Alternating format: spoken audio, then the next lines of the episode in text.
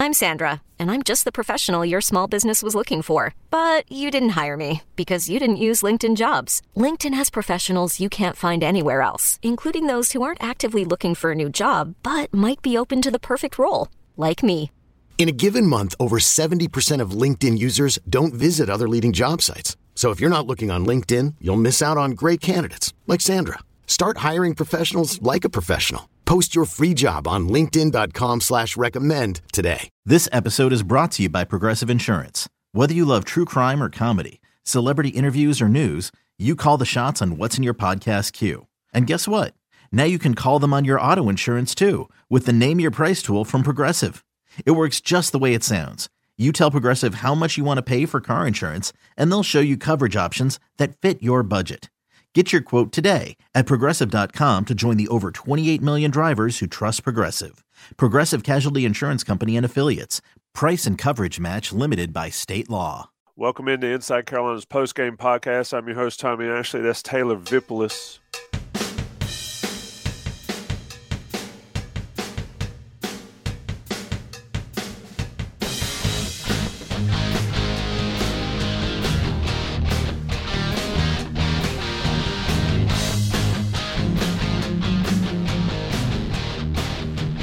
Carolina 77 69 losers at NC State. Taylor felt like a game that was there for the taking, but felt like the felt like it was like just a long ways away the entire game. But Carolina was tied, I believe, 60 60 late before falling apart.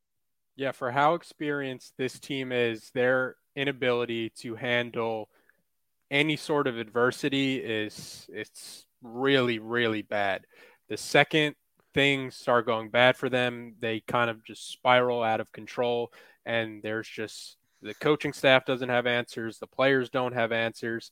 And once one thing bad kind of happens to them, it, it gets out of hand pretty quick. They were up six, had three pretty bad possessions. NC State um, was able to score and was able to capitalize off those bad possessions. Carolina, they they don't really have one point guard they're they're going with these these two point guard uh, lineups. Neither one of them is, is a, a true you know typical point guard. I would I would say you don't really have anybody you could play through. I know people want to say Armando Bacot, but when when teams focus in on him, he he kind of shrinks back and doesn't have the best games. His his finishing around the rim is is never been the strongest part of his game. You have players that are non-threats offensively. It's it's uh it's it's not a good situation all around, and I, I don't know where this team turns. For the past couple of games, it's it's been like this. You know, the pit game.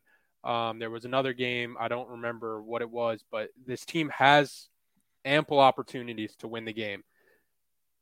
And then in late game situations, once the going gets tough, they kind of just fold and and you saw that today and I think that was a, a perfect representation for the season and I I don't think this is a, a, tournament team and I think anybody who does think this is a tournament team is, is kind of fooling themselves. Yeah, I mean, I titled this show "Heels Wilt Down the Stretch," and quite frankly, we could have titled nearly every loss the same. Um, just watching them, they get up six. I said, "This is this is it right here." They're up six and I don't think Bacot touched it. Guards went total hero ball, um, and they give up the lead so quickly. We've talked about it all year how they they have to work, work, work to get a lead, and then they just freely give it back. Um, NC State, look, credit those guys. I I was thinking this during the game, and this is a point of discussion that probably fire some folks up, but Smith and Joyner on this flop, Love and Davis and Smith and Joyner, and what kind of teams do you have um, on the floor there? Because those guys controlled the game. Vip, one one part of the game that I thought was interesting. Carolina came down, needed a bucket. Uh, Bacot doesn't touch it. They they get a rush shot or a bad shot. NC State comes down, gives it to big man DJ Burns, and he makes the bucket. He gets the bucket they need. That that right there just fires me up the most watching this team is you've got an All American and you need a bucket. And I get it. Bacot has not been perfect. He says it, but he's got to touch it. State goes right to the big guy. There's nothing you can do. Yeah, I, I, I, think the the difference between Burns and Bacot, it's Burns is a lot more comfortable playing with his back to the basket. I think Armando, most of Armando's points, it's second chance points. It's these little dump off passes. It's not really like the most technical basketball, but you know, when you have a guy like Burns who can go over either one of his shoulders, he can put you through the basket. He put a couple of Carolina players just catching it in in the high post and just putting them straight through the basket. He he must be looking at Carolina's post defenders like they were, you know, baby food with with their ability trying to guard him because uh, there was there was a few possessions where it was just Nance out there at the five, and and Burns's eyes were were lighting up every time going down the floor, knowing that he was going to get little to no resistance every time.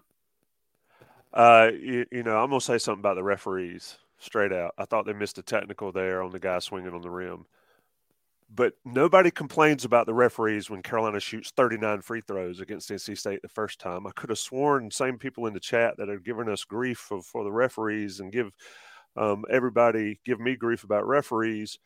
They said get over it in that game. They wanted to tell NC State to get over it. But Carolina, the problem is good teams beat bad refs. And we've said that forever. And North Carolina, to Taylor's point earlier, and the point I'm making now is you're not going to get good calls. You're going to get bad calls sometimes, and you cannot react. You control what you can control. Love hits a three pointer that gets them the lead. You're never going to get that call in that building, and then he gets a technical after it, and then State gets the lead back. Vip, from your from your from your athletic standpoint, complaining about the officials, man, is just a loser mentality to, to me. I don't know. Maybe I'm being too harsh on it. Um, but it seems like Carolina's play is directly proportional to how much the players are worrying about the officials. Yeah, surprisingly, I didn't really mind the love technical um, just because I, I thought he did get hit and I thought it, it did kind of show the the fight that a lot of fans are, are looking for. And you know I think if if anything, you wouldn't want it to be Love who gets a T there, but like your coach getting after the refs and showing that he kind of has your team's back. But I, I thought I didn't have a problem with that in the moment, um, just because I thought Caleb did have a point, and a lot of that is a shooter just wanting to feel like he is protected. And if if you're a shooter and Caleb Love is, is a shooter, he's going to take a ton of those threes, and he doesn't feel like he has the necessary landing space, and it's and it becomes like a safety issue. I don't mind him getting on the ref. Um, if anything, I think it should have been uh, Coach Davis, and Coach Davis kind of sending a message that he wasn't going to let his team kind of get uh, punked around. But at, at the end of the day, North Carolina still still was getting punked pretty pretty frequently at the end of the game. Yeah, I agree with that 100%. I, have got no problem with a head coach going ballistic and getting a tech on, on those type situations. I do have a problem with players constantly throwing their hands up. I mean, Quavian Smith did it early, threw his hands up, did all that. And it's just a bad look. And refs are human beings. And if you're going to show them up, you're not going to get a call, period. You're just not. And as long as Carolina plays that way, and I don't really don't care about what any other team does because we don't cover them. As long as Carolina plays that way, it's not going to end well. For the record, NC State had 18 fouls called on them, Carolina only 16, and that includes Carolina fouling at the end. So the refs were not the reason North Carolina lost. The reason North Carolina lost is that the starting guard shot nine for 30. Love ended up making some shots late that helped that that statistic. But let's talk about um, the swing in the game, Vip, because somebody mentioned it in the lack of touches for Bacot when the game was in a situation where Carolina had a little bit of momentum. And then we saw it play out like it did. Just your opinion. You've watched this group for all year and then two years prior. It's just the same old, same old. And that's what I think folks are having a hard time wrapping their heads around. Yeah, it's a lot of a lot of hero ball type mentality. when shots aren't falling or when they do get in these adverse situations. And I think that's part of the problem where this offense doesn't really know where it can turn to. So it starts to get into this, you know, AAU type, your turn, my turn mentality, or whoever has the ball last is just going to dribble the air out of the ball and throw up a, a prayer at the end. And when when their offense isn't working, you have players on this Carolina team who their defense kind of goes down with it. And you could you could see like a lot of when when their shots aren't falling, their body language just gets so bad. And Carolina doesn't have the the talent or the ability to have these peaks and peaks and valleys in a game where it's like they go up six and they get a little comfortable and then uh, a run from the other team happens and they just they just have no answers Introducing the Two Way V4, where groundbreaking fuel cell technology meets fresh foam cushioning for the ultimate performance. With fuel cell, each step feels explosive, delivering unparalleled energy return. Paired with fresh foam, experience maximum comfort throughout the game. Its lightweight textile upper offers support and breathability without sacrificing agility. Whether you're hitting the clutch shot or locking down the opposition, the Two Way V4 gives you the tools to play at a high level. Learn more and purchase the Two Way for yourself at NewBalance.com. Okay, picture this. It's Friday afternoon when a thought hits you. I can spend another weekend doing the same old whatever, or I can hop into my all new Hyundai Santa Fe and hit the road. With available HTRAC, all wheel drive, and three row seating, my whole family can head deep into the wild. Conquer the weekend in the all new Hyundai Santa Fe. Visit HyundaiUSA.com or call 562 for more details. Hyundai, there's joy in every journey. Yeah, I agree. NC State. Let, us look at some stats here. Carolina shot 35% from the field, 32% from three point range, which is actually better than they, they had been. NC State, 45 overall, only 28%. State, 8 of 10 from free throws. State, uh, Carolina, 18 of 24. One thing that was really interesting to me, Taylor, and, and State had three turnovers. And State had zero turnovers, and the game was tied function of NC State doing something, or just a function of North Carolina's defense not doing anything there? Um, that NC State team is hectic as they play with only three turnovers. I'm not sure what to make of it. What do you think? Yeah, it, it was a pretty hectic style of game. I think that was one of my major takeaways when I was watching the game. That I, I don't think this North Carolina team's that good, but I don't think NC State is really good by by any stretch of the imagination either. I think there was it felt like there was 20 combined air balls in that game. I don't think I've ever seen more air balls between two teams. So maybe some of their turnovers were just air balls and it, and it felt like turnovers. But yeah, I was surprised when I saw that that that uh, number be as low as it was, and just a, another case of why Carolina can't really run in transition. Their defense doesn't really create any of those turnover uh, situations where you get – um, these live ball turnovers, and it's it's a lot easier to leak out in transition. But I, I, think you also saw today, like even even when this team does try to run, they don't really run with a purpose, and it's a lot of guys just driving into bigs and and going nowhere and getting stopped pretty easily. Fast break points: twenty-five NC State, seven for North Carolina um, State with seven steals. Yeah, this is going to be if I don't know the exact stats, but this has to be a low for Carolina and in terms of fast break points. I, I can't imagine they've ever had a season where it's been under like 12 points per game fast break points. Yeah, just, and just a very slow team in the way they play.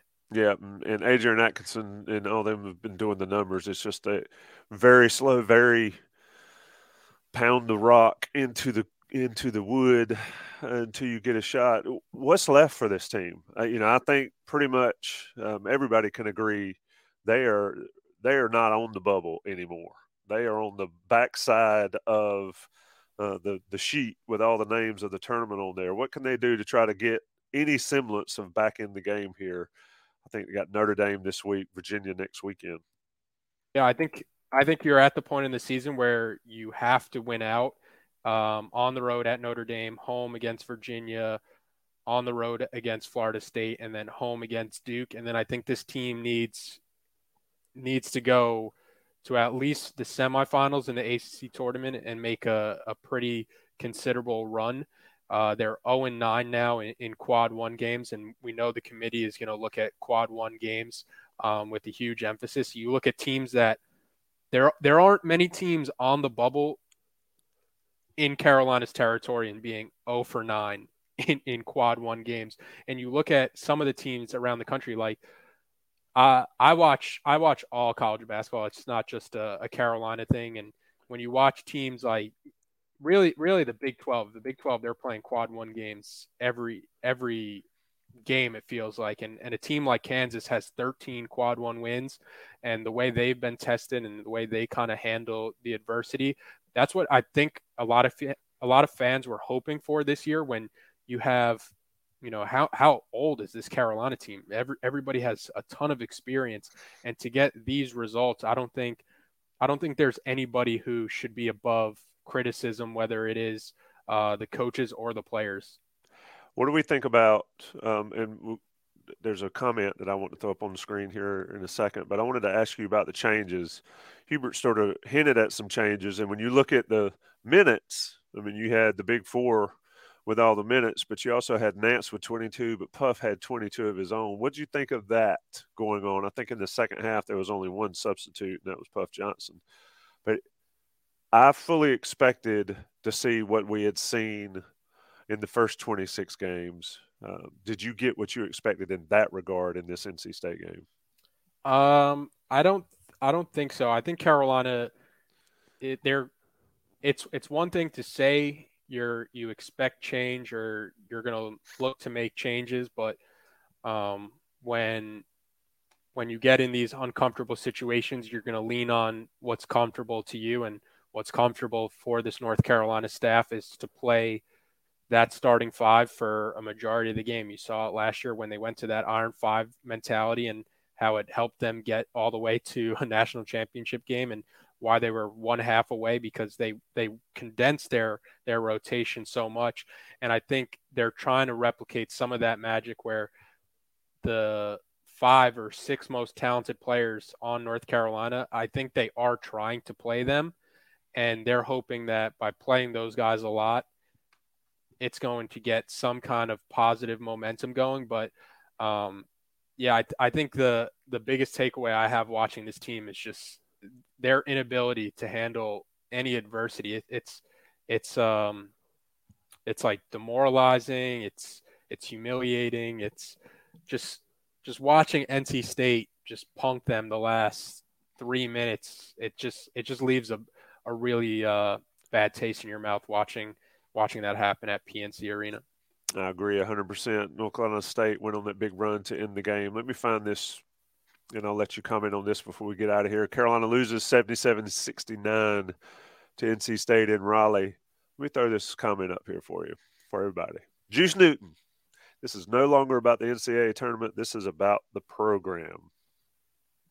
Vip, I'll let you sort of close the show with your thoughts on that take. Yeah, I, I, people keep talking about the NCAA tournament, and I don't I don't know what's like one good reason why this team, as it's currently constructed, without mentioning anything from last year or the preseason number one ranking, why people think that this team should be an NCAA tournament team. Um, so when you're not a tournament team and you're a school like North Carolina, who has North Carolina's history and recruits at the level that North Carolina does, it should be it should be an eye-opening thing like why aren't we getting to the tournament? Like why did Roy Williams retire coaching this same group? Why wasn't he able to get the most out of them? Why is Hubert Davis who inherited this roster, why is he struggling to get the most out of them? They they had a a 6-week stretch of basketball last last March where I don't think any Carolina fan is ever going to forget that that magical type run. But if you look at the big picture of this program, they're not trending in in a positive direction. The only thing that you could really hang your hat on for where this where this team is doing well, it would be like the 2024 recruiting class, which is unbelievable right now. And and maybe that's just where where this team is. They have to get some of these players out, some some Coach Davis players in. Um, that's kind of where I'm falling in right now, where I think you this this team some players have uh, kind of run their course at at uh, at Carolina, and it's it's time to see what other people can do.